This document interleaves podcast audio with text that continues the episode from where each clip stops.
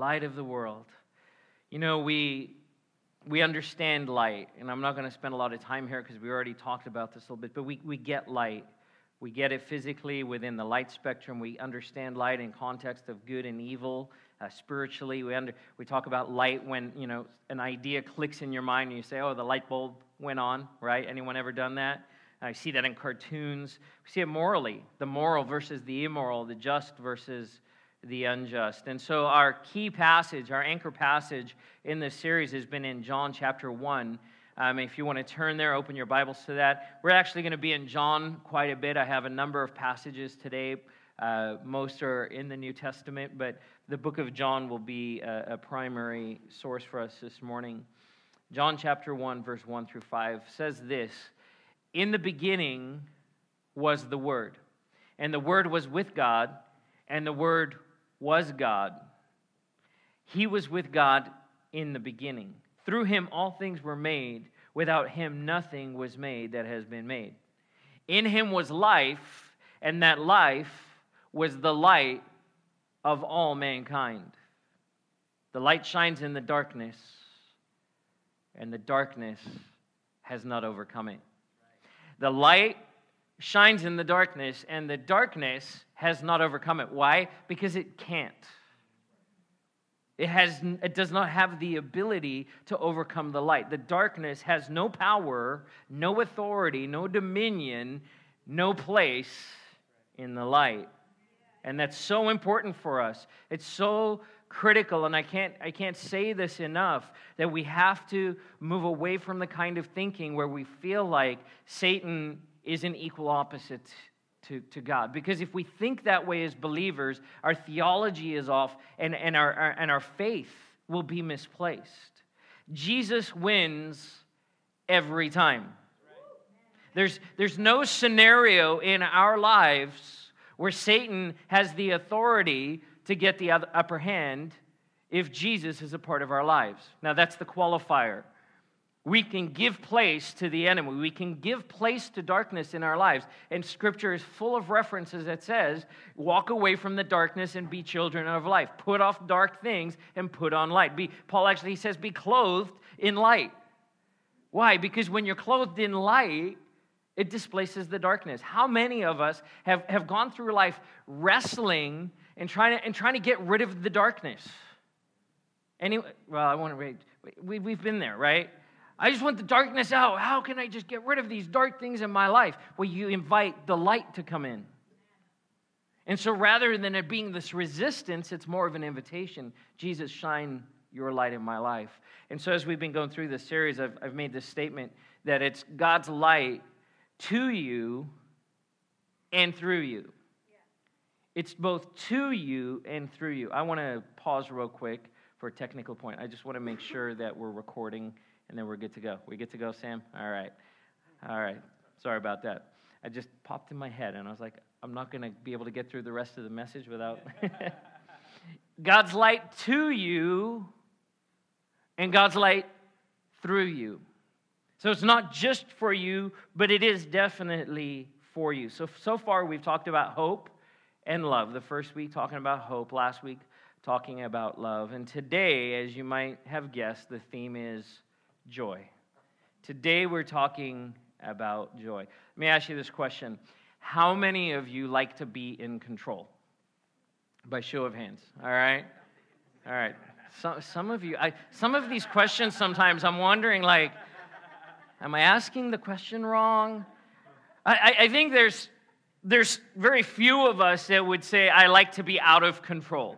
There's very few people that say, I just like to be out of control, right? But then there are those people who need to be in control. Know what I'm talking about? Right? Yeah. Don't elbow anyone, please.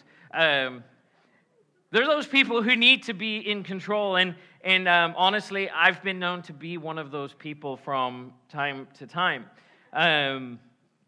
This is especially true when it comes to driving.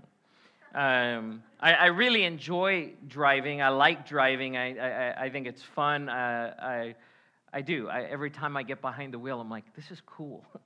Especially because I drive a big Excursion and it's just massive, and I could like I imagine, never mind.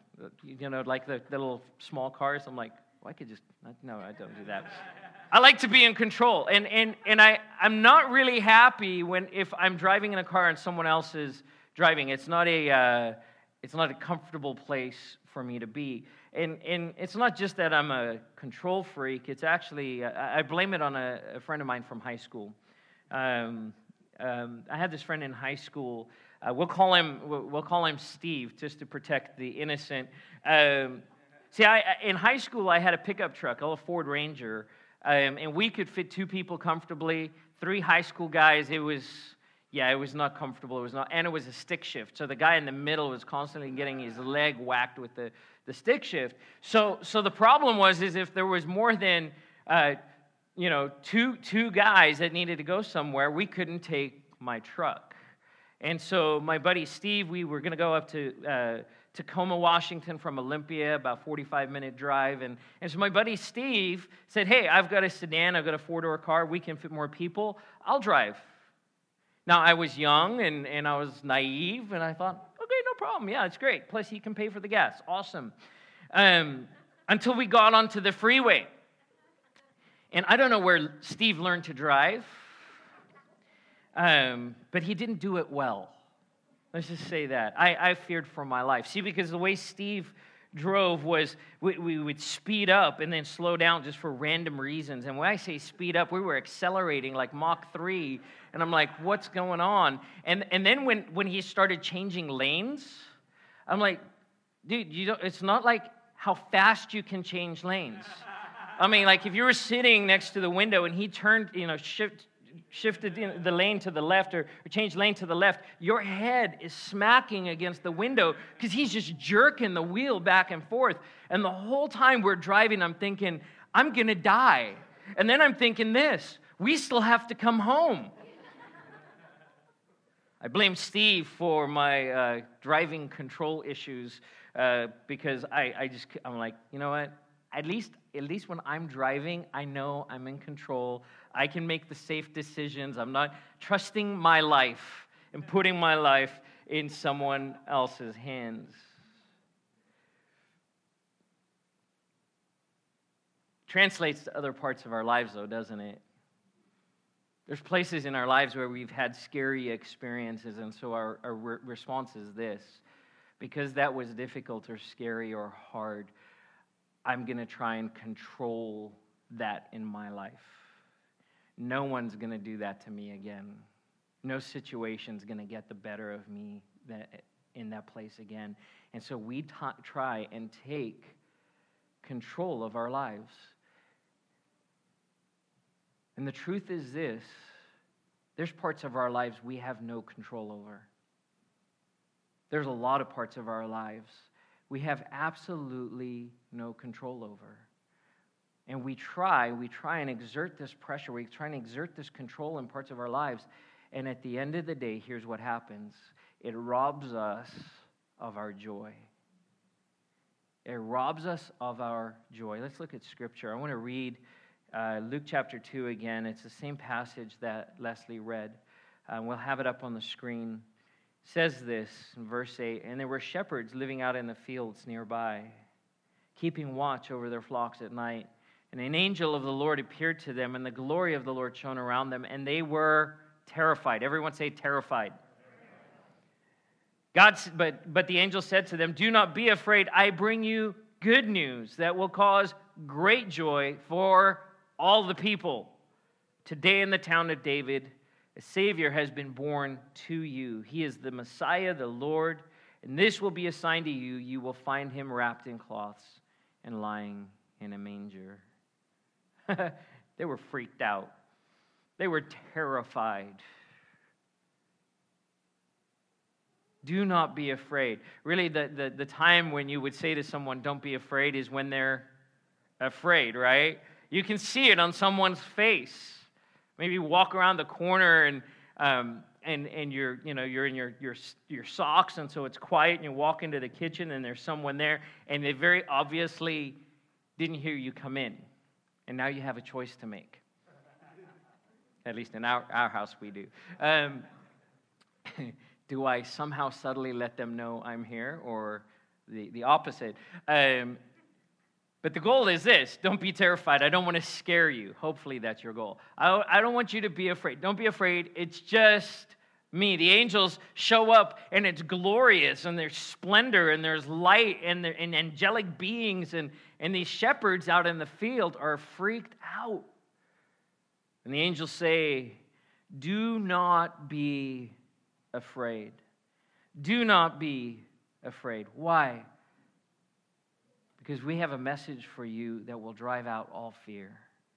In fact, what we're bringing is not fear. We want to bring joy, and joy like you've never heard before. They go on to say, we have good news. Who likes good news? Anyone? Some of you guys, I'm like, go like that. Just move your arm. We're good. All right. Who likes good news? All right, good. That's better. The gospel. This is the gospel. The good news they're talking about is the gospel. Jesus is coming into the world to save people from their sin. We have good news. A Savior has been born to you. They go on to say in verse 11, and then they say this: it will cause great joy. Say great joy. Great joy for all the people.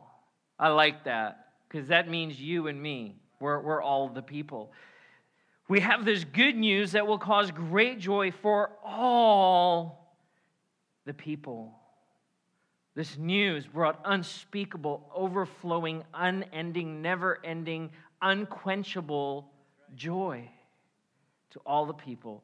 No one's left out. Let me say that again. No one is left out. In fact, the Bible says that it's God's desire that none should perish, but that all would have everlasting life.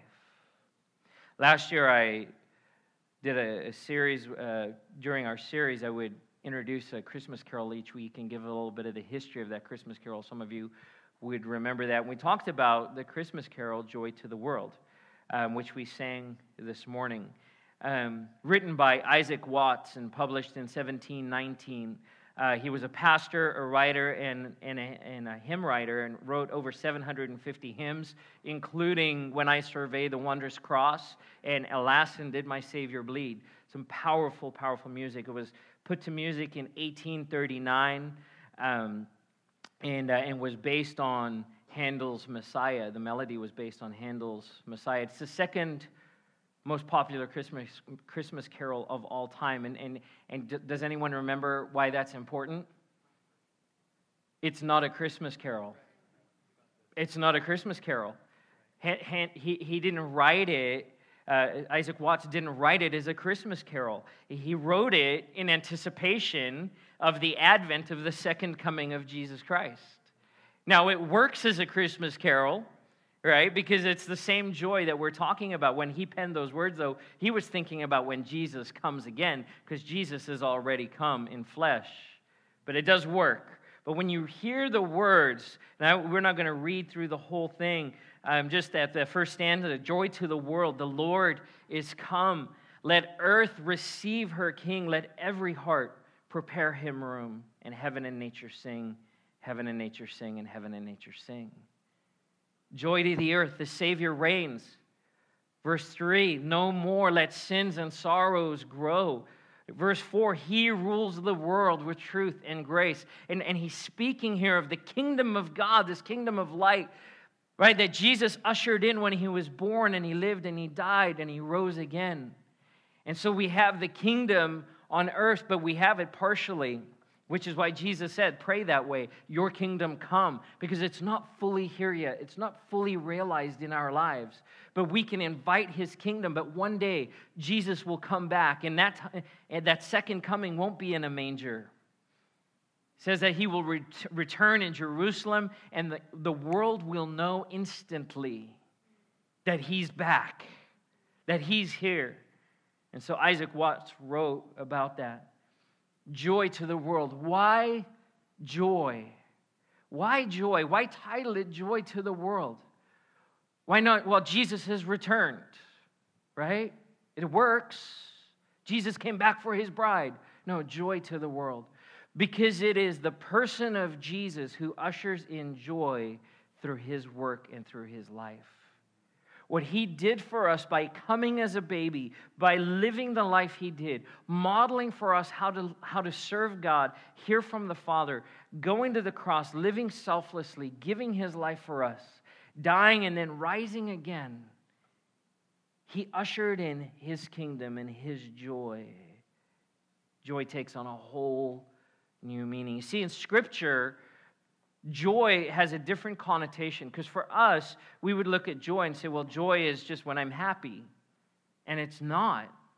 Happiness is happiness. Happiness is activated and actuated by external things. I'm happy because of something external. Joy, though, in Scripture is more a state of being than it is an emotion. Let me say that again. Joy in Scripture is a state of being more than it is an emotion. In the Old Testament, joy is almost always, and I say almost because there are a few instances that are it's translated a little bit different, but on almost every single circumstance of the word joy, rejoice, be glad is another way to translate it. It's used in relation to this, victory over the enemy. Right. Victory over the enemy is the first part, and then this, the restoration of lost things. So through the Psalms, through the Pentateuch, the first 5 books of the Bible, through the prophetic books, through the poetic books, through all of the historical books, when they talk about joy, it's almost always used in relation to the enemy has been defeated and we've gotten back our stuff. Things have been restored to us that once were lost. And because of that, and because of the work that God does in that regard, I have joy. Because God has moved on my behalf, I have joy, or rather, I am joyful. It is a part of my being. It's a state of my being. We see this in the case of the Israelites coming out of Egypt, their deliverance from Egypt and into the promised land. And all through that story, there are these songs that are sung that are peppered with the word joy and rejoice, because they were slaves and now they're free, not by their own hand, but because God delivered them. Joy is tied directly to God acting on behalf of his people. By the way, that's all people. That would include you. Listen to Psalm 126 then, verse 1 through 6. When the Lord restored the fortunes of Zion, we were like those who dreamed. Our mouths were filled with laughter, our tongues with songs of joy. Then it was said among the nations, the Lord has done great things for them. The Lord has done great things for us, and we are filled with joy. Restore our fortunes, Lord, like the streams like in the Negev. Those who sow with tears will reap with songs of joy. Those who go out weeping, carrying seed to sow, will return with songs of joy, carrying sheaves with them. And as they would bring in the harvest in the promised land, they would sing for joy because God had done this for them. They were harvesting crops that belonged to them and not to their slave masters. Look what God has done. When we turn to the New Testament, though, there's a little shift. It gets a little deeper. See, because it's still in relation to victory over our enemy, but the source of our joy becomes the person of Jesus. Joy in relation in the New Testament to the assurance of salvation that came by Jesus Christ and Jesus Christ alone. The assurance of salvation, that is the source of our joy, that Jesus has defeated the enemy once and for all, that he is a defeated foe, that Satan is a defeated foe, and that he came to bring life and light and healing and wholeness and salvation to the people he created, to his people.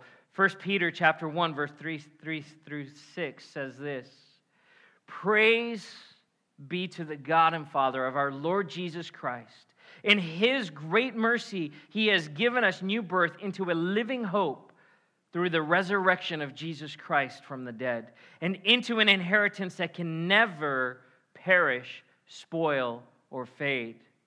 This inheritance is kept in heaven for you, who through faith are shielded by God's power." Listen to that. You are shielded by God's power until the coming of the salvation that is ready to be revealed in the last time. In all this you greatly rejoice, though now for a little while you may have had to suffer grief in all kinds of trials. There is this joy that is wrapped up, that is locked up in heaven for you. And God says, you can have it now. You ever get a Christmas present early? Anyone? There's been times, right? I was like, I know what I'm getting for Christmas, right? And I'm like, oh, do I have to wait? Do I have to wait till Christmas? And I remember one year my parents let me open the gift early because I was just dying. I was like, oh, come on. And they said, okay, we'll give you the present early. Oh, man, and the elation and the excitement. Here's the thing. God has this joy sealed for you. And when we're in his presence in heaven one day, there'll be this fullness of joy, right? Because it's just going to be everywhere. But in this world and in this life, as we live between kingdoms, in this present age and the age to come, we're kind of in this time of overlap. That we have joy, we have this joy of our salvation, but we also know there's opposition. Who knows there's opposition, right? There's opposition. There's things that get in the way. Remember I talked about being in control? Those things that in our lives that hurt and are painful, and we go, you know what, I'm going to lay hold of this and control this area of my life so that I don't hurt anymore. The problem is when we do that, we even take it away from God being able to move in that place of our life. And his desire is to move on our behalf. He says that we need to greatly rejoice even in the midst of trials. And I'd say, no thanks. No thanks. But why can we rejoice in trials? Why can we have joy in the midst of suffering? Because I just keep remembering, you know what? God's already won the battle. Jesus has already defeated sin and defeated the enemy. And we win. We win.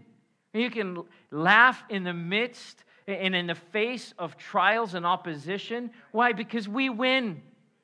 You can say this out loud. Satan, we win. Your darkness, Jesus is light, he's in me, I win. Done. So often as believers, we believe the lie of the enemy, saying, you know, God doesn't really care about you. And if you want to actually have success in this part of your life, you need to lay hold of this and control it. It's the same lie, by the way, that he told Adam and Eve in the Garden of Eden. It's the same. He is not creative at all. It's the same stinking lie over and over and over and over and over again. He can't come up with any new material. Hey, does God really love you? Did God really say? It's the only thing that he has. There's nothing in the back pocket. And we just get to say, you're a sucker. You're a liar. Because God loves me. And you're a defeated enemy. Get out of here. So the light of God's joy to you. Remember I said it's a state of being more than it is an emotion. So we have to make a shift in our thinking and really more than our thinking in how we live. And, you know, how we think, that's the way we live. So we start with our thinking. So what are the things that can rob us of our joy? Because if we recognize this, it's not circumstantial. It's not external. It's not the circumstances. If joy is seated in my heart because of who Jesus is, then I have to look at what those things are that can rob me of my joy. James chapter 1, verse 2 through 4, James says this: consider it pure joy. Not just joy. Now we're talking pure joy, my brothers and sisters, whenever you face trials of many kinds, because you know that the testing of your faith produces perseverance. Let perseverance finish its work so that you may be mature and complete, not lacking anything. We've talked about this passage quite a bit over the last few months. I would guess that everyone, I wouldn't even ask you to raise your hands because I'll just raise it for you. Just, okay? I know that you want to be in a place in your life where you're not lacking anything. I've never met anyone who's like, you know, I'd really like to lack in this part of my life. No, you don't.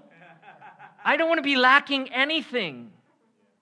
So there's pure joy. Not just joy again, pure joy. Why? Why pure joy in the face of trials and testing? Because in trials and testings, we have the victory. And so it's in the trials and the testing where I see the work of Jesus more clearly in my life. I see the power, because I have to get to a place where I go, I can't control this. Jesus, I need your help. And he steps in and he does things only he can do. And your joy is pure joy, because you're like, I didn't do that. Jesus did that for me. And that's awesome, church. Amen. That's awesome, church, that Jesus wants to move on your behalf. In our journal reading this week, we read this, that Jesus is proud to call you his brother and sister. I love that. He's proud. He's not like, come on, how many of you ever have seen someone, I know it's not you, but someone else who's like reluctant to claim a family member? Is that your brother? Oh, no, I don't know who that is. Right? Jesus is proud. It is not like, oh no, I don't know them. Yeah, they kind of are, right? He's proud to call you his brother and sister. He wants to move on your behalf. So here's the thing. The opposite of joy is not sadness or despair. I want to give you three words. They'll be up on the screen. The opposite of joy for us as believers is this: doubt, uncertainty, and fear. That when I'm moving in a way in my life as a Christ follower where my life is filled with doubt, uncertainty, and fear, my joy is going to be gone. Because the only reasons I'm going to have doubt is because I doubt his salvation, his saving work in my life. That's what, by the way, that's what the enemy wants to do. Did Jesus really die for you? You know what, I know he's a good God, but, you know, that thing you just did, I'm not sure if Jesus' blood will cover that. And he brings doubt into the very thing that should be the bedrock of our lives. Remember the house on the rock? Uncertainty about my future, what lays ahead, how is this going to go? And we start wringing our hands. I don't know, Lord. I've got to start planning my future and setting my destiny. God helps those who help themselves. A lie from the pit of hell. Because you don't have the ability to help yourself. I'm sorry. You need all the help you can get. Look at your neighbor and say, you need all the help you can get. And fear. Fear of the future. Fear of not having enough. Fear of having a diagnosis that's not favorable. Fear of what's happening in our country, fear of what's happening around the world, fear of terror, fear. And God says, I've not given you a spirit of fear, but a spirit of power and love and of sound mind. Why? Because Jesus is your rock. John 10:10. The thief comes only. Everyone say only. All right, we're going to do that again. I'm going to say, everyone say only, and then you're going to say only like you mean it. Everyone say only. He comes only to steal and kill and destroy. That's his only purpose. And Jesus says this, I have come that you might have life and kind of an okay life. Just, this is good, right? No, life to the full, not lacking anything. Not lacking anything. So with that in mind, let me make this statement. You see, Jesus doesn't bring joy to you. The baby in the manger was not the delivery mechanism for joy, right? The baby in the manger, the man on the cross, the man seated at the right hand of the Father is your joy. Right. That's right. He is your joy. He is the object of your joy. He is the source of your joy. He is your joy. What kind of joy? The joy of God's salvation. The joy of God's salvation, which counteracts doubt every single day of the week. Why? Because the light overcomes the darkness. Doubt is not light, it's darkness. And so when I remember that God has saved me, that Jesus came willingly to save me, to save you, that he secured our salvation and he secured the victory, we have a reason to have joy. Why? Because victory, right, is tied to joy. Jesus secured the victory. We have the joy of God's word. The joy of God's word. We never need to walk in uncertainty about the future. Why? Because God is already there. Whatever it is tomorrow you're worried about, God's already there. And he's already working on your behalf.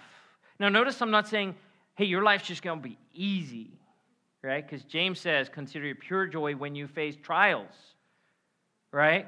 But when you know that God is already there working on your behalf, I can walk into a trial and a circumstance and a difficulty with joy in my heart, knowing God's already there. He is a God of his word. And if you don't know his word, you're not going to know his joy. Let me say that again. If you don't know his word, you're not going to know his joy. And getting it here on Sunday is not enough. We need to be people who know and love and own and ingest and live and breathe the word of God. Because it is light. Remember, the word was with God and he came in and he was light. And then finally, the joy of God's promises. The joy of God's promises. You know that scripture is full of promises for you. Amazing promises. Life-changing promises. Promises where he says things like, I will never leave you or forsake you. Right. That's a good promise, right? Can you imagine a parent saying to their child, hey, listen, we're going to go to Disneyland, and in about 2 hours in, I'm going to leave you. Right? I'm going to leave you. That kid is going to never want... Disneyland now becomes the unhappiest place on earth. Right? A parent would never do that. Hey, I'm going to plan on just leaving you. At least the hope would be a parent would never do that. Our Heavenly Father will never leave us or forsake us. He says, I will provide for you. Jesus said this, don't worry. Don't have fear about tomorrow. Look at the birds. I take care of them, and I love you more than I love them. They don't worry about provision or what they're going to eat or drink or wear. God says, I will care for you. So I have to walk in fear and wondering, is God going to do this? Is God going to do that? Does God care about me? His promise is to care for us, provide for us, guide us, and direct us, and so much more. I hope that you're being touched with the joy of the Lord right now. But remember, it's not just to you. It's through you. It's not just to you, it's through you. Let me ask you this question. If you have this kind of joy, wouldn't you want to share it? Wouldn't you want to share it? Wouldn't you want to tell someone about it? The shepherds did, right? The first thing they did is they ran to the place where the angel said the baby would be, and guess what they found? It was just as they had said. The baby was there, right? And there were animals. By the way, there were no wise men. They came later. They weren't at the manger, right? They weren't at the stable. They came later. But the shepherds were there, and they were just blown away, and they were praising God. And they went back, and as they're going back, they're telling other people about what they just saw. I just always think about the poor guy who had to stay back and watch the sheep, right? That guy. I think there was special blessing for him in heaven. You had to see it. It was amazing. He did get to see the angels, though, so that was good. They shared that joy with others. Why? Because when you have that kind of joy, you want to give it away. I would even venture to say you have to give it away. It's unnatural to not want to give it away.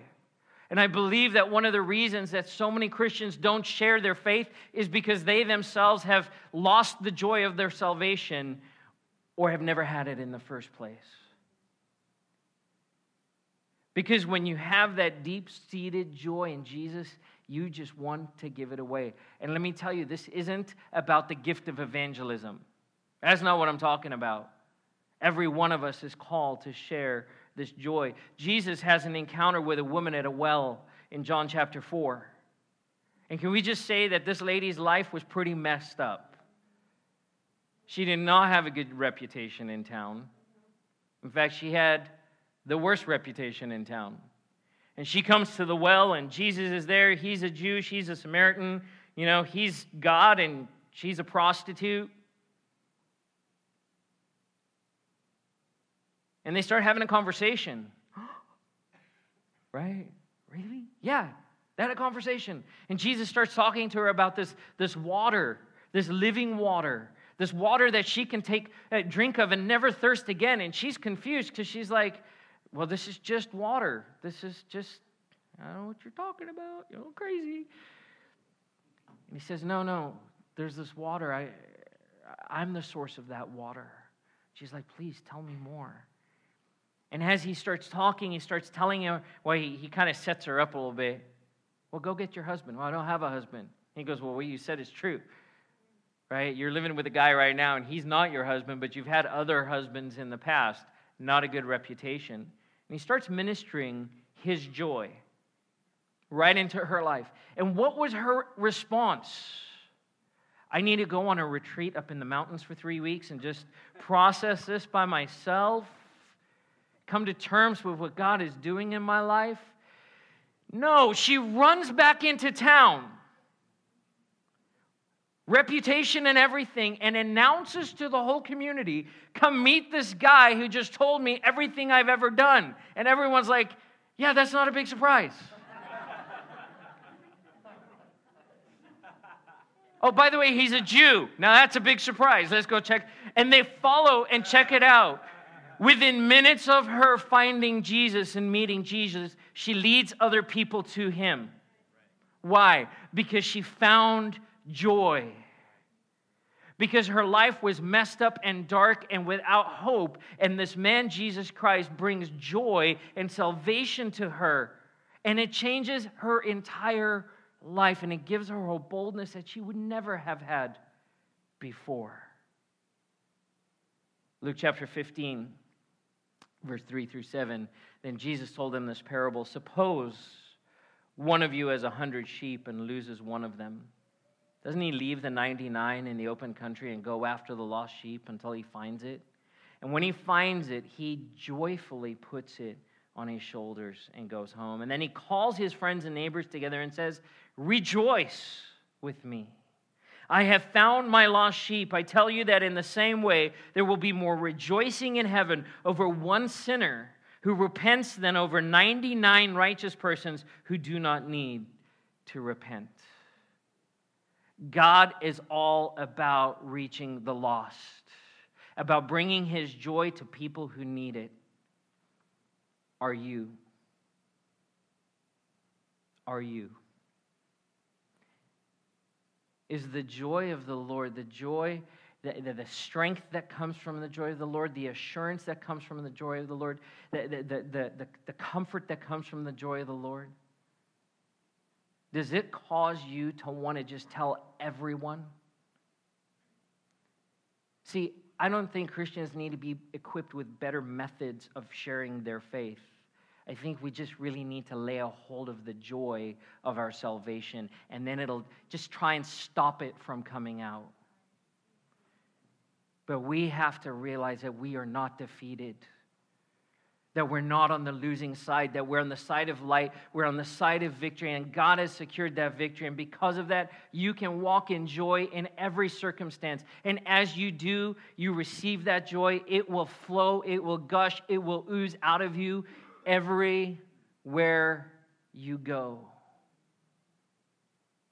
You know, there's little tear-off cards, and by the way, next Sunday we're going to have invitation cards for our Christmas Eve service. It'll be on all the chairs. You can take those and share those with your friends. We do want to equip you. We do want to give you tools. My prayer is this, that we would as a church never have to take invitation cards, that you would be the invitation. A piece of paper can invite someone to church. A person can invite someone to church, and ultimately you're not inviting them to church, you're inviting them to Jesus. And it should just flow out of us. Why? Because it's to you and it's through you. We want to rejoice as a church as we see people say yes to Jesus. We want to attune our voices to the heavenly host who rejoice, just like the shepherd who comes and he finds that sheep and he says, "Rejoice with me. This sheep was lost, and now he's found." Every single day of your life, every single day, I guarantee that every single day of your life, you are coming across people who are doubting, who are uncertain, who are fearful, and they are dying for what you have. And by the way, if they know you're a Christian, and I hope they do, but if they don't, if they know you're a Christian, they're probably watching your life,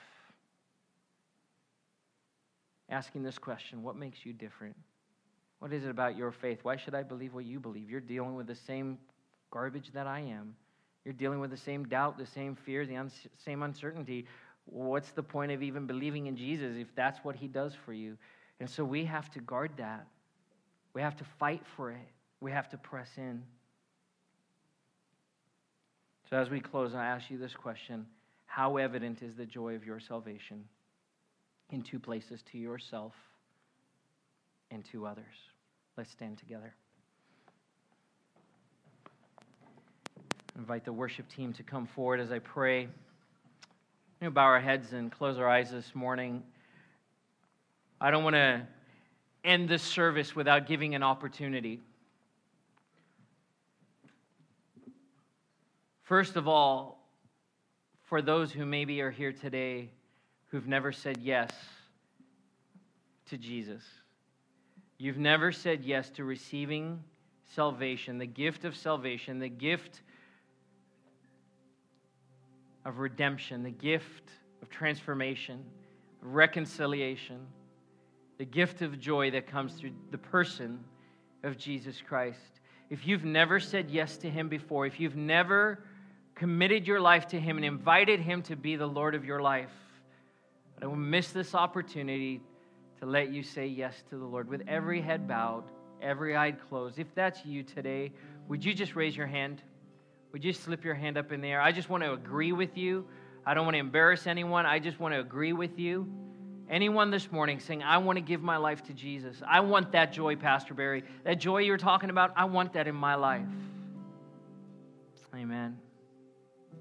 All right, so here's the second question. If you're here today and you have lost, or you feel like you've lost, or you're losing the joy of your salvation, and you want that restored today, I want to agree with you as well. Would you raise your hand? Would you just declare in front of the Lord and myself here this morning that you need that back? Thank you. I see that hand. Anyone else? Raise your hand now. Thank you. Hands going up all over the place. Thank you. Yes. Hallelujah. Lord, thank you for all of these hands. Father God, I pray over the hands that have been raised. Lord, I pray over the hands that needed to be raised, but there was doubt and fear and uncertainty. Jesus, I pray that the light of your love and the light of your salvation would so shine into every one of these lives that you would drive back darkness, that you would drive back fear, that you would drive back doubt, that you would drive back uncertainty. Lord, that your sons and daughters would know that they know that they know that they are yours. Jesus, we thank you this morning that you are proud to call us your brothers and sisters. That the God of heaven, the creator of all things, says over you, church, I'm proud to call you my brother and my sister.